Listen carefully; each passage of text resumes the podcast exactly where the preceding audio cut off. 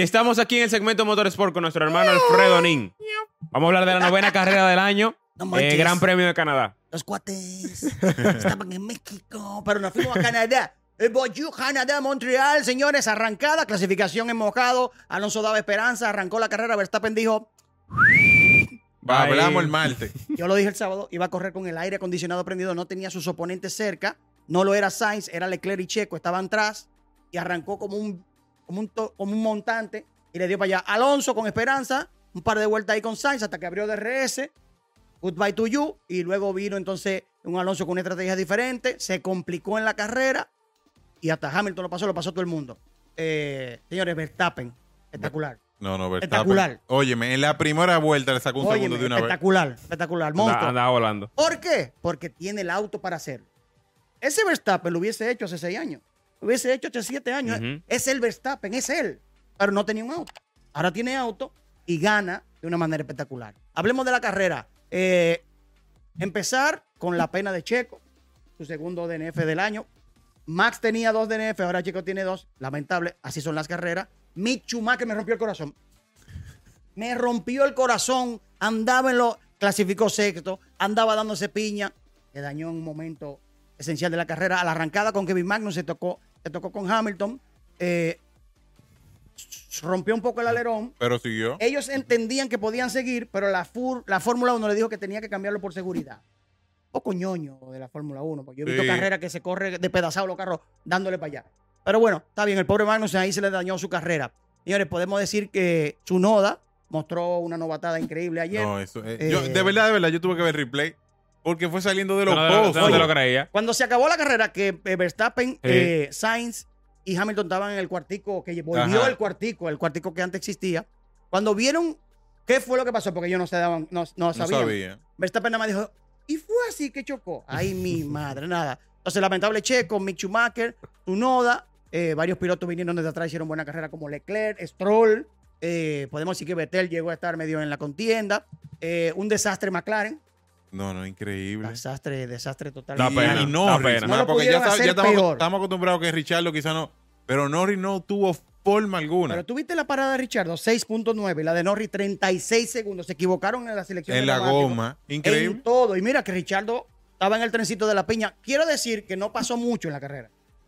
Sí, O verdad. sea, no, habían filas, Sí. pero no había rebase. Sea, la solución que, que iba a traer el nuevo auto era crear rebases, que es lo que le hace falta a la Fórmula 1.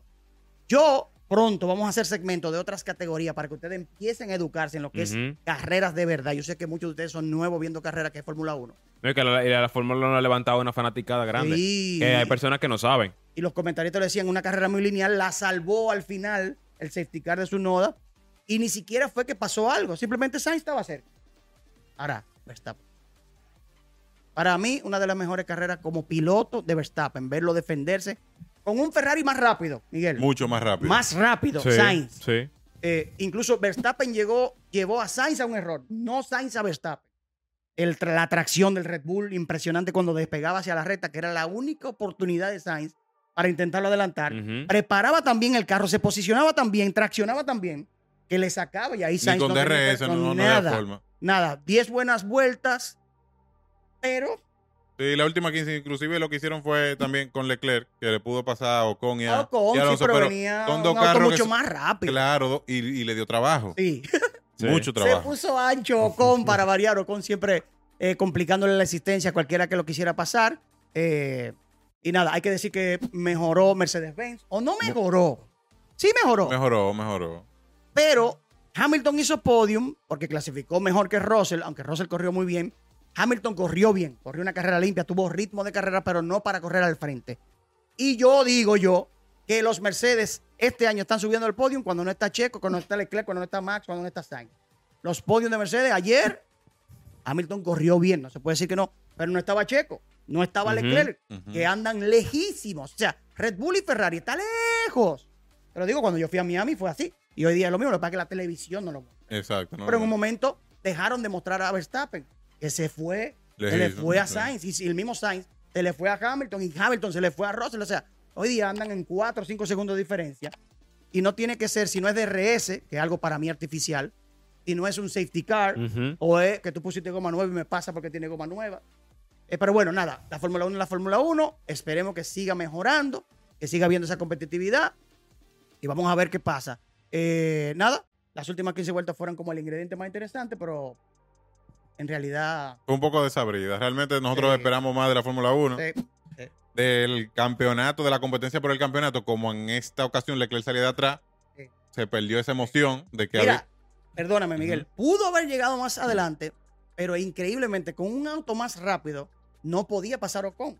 Mira, Sí, la, fi- mira sí. la filita con Stroll, Sí. el de Joe Wan Yu, de, a Botas duró de muchísimo. De. Richardo, Bottas. O sea, no hubo oportunidad de rebase y, y ni siquiera son rebases racing. Como esos pilotos que están ahí, antes lo hacían en la Fórmula 2, en la Fórmula 3, en los go-kart. Yo que, por ejemplo, ayer, el día del fin de semana, hubo MotoGP. Eso es pa- para, es con un doctor en el teléfono. Doctor, me voy a morir. hubo DTM en Imola. Ustedes tienen que ver lo que es eso, señores. La IMSA, donde corre Alfredo Narri. Ujú. Las categorías donde corre Jimito. Bueno, en Miami. DTM. DTM. Y AGT. No, no, fui a GT todo. Ya, coño. Eh, En la Australia.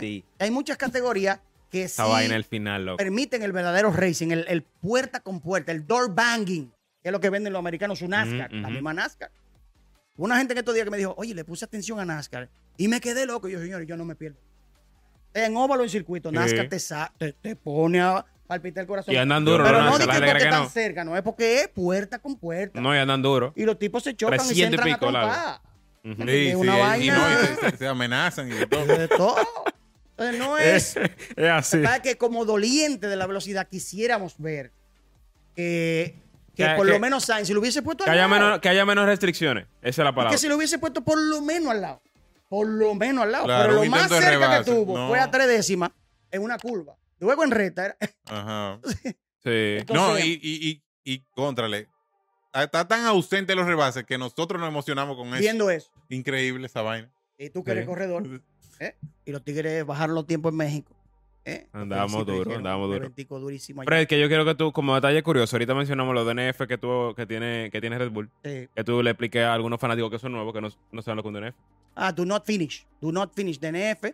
Que No terminó. empezó en el año los dos autos. Luego en Australia lo tuvo Verstappen. Luego el protagonista de los DNF ha sido Ferrari.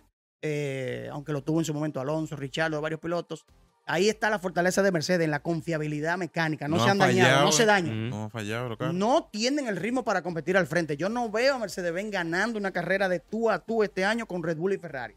Porque ellos Por están por, desarrollando. por ahora, por ahora. No, No, no, el lo veo. entero. No, lo veo. tampoco de creo. verdad, sinceramente, Fer, es que están a un segundo y pico. Eso es mucho, Sí, un viaje, sí, un viaje, un viaje. Eso es mucho. Pero en la cual, y tú, te, tú Oh, Verstappen, pero eso, ven era, un- acá, eso era un, eso es un impresionante, animal. Un animal, una bestia.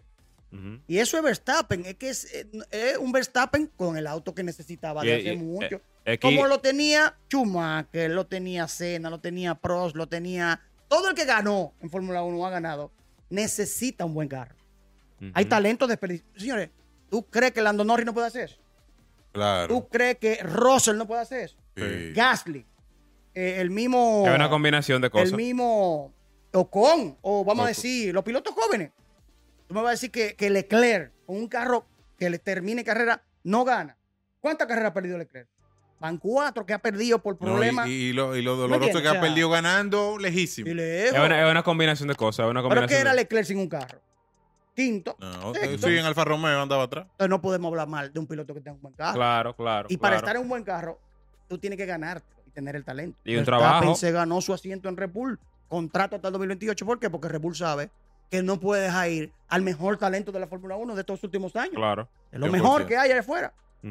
Entonces, nada, señores. Así fue Canadá. Próxima es Silverstone, 10 de la mañana en Sebelén.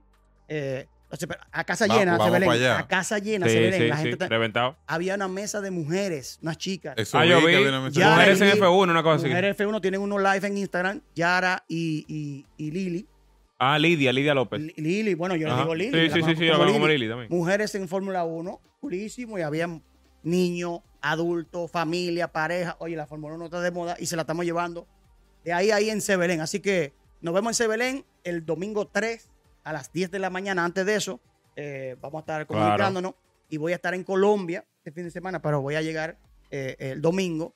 eh, narrando el, el inter- el Campeonato Internacional de, de Rotas Max en Sudamérica. Uf. El evento más grande de kartismo Sudamérica. Durísimo. Tu compañero de equipo va a estar. ¡Chu, chu, chu, chu!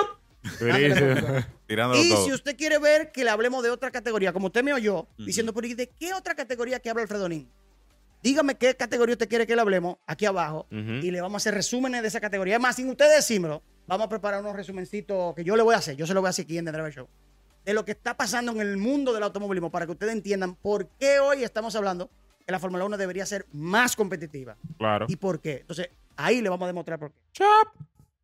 Señores, esto fue todo por hoy. Nos vemos en el próximo. Puf.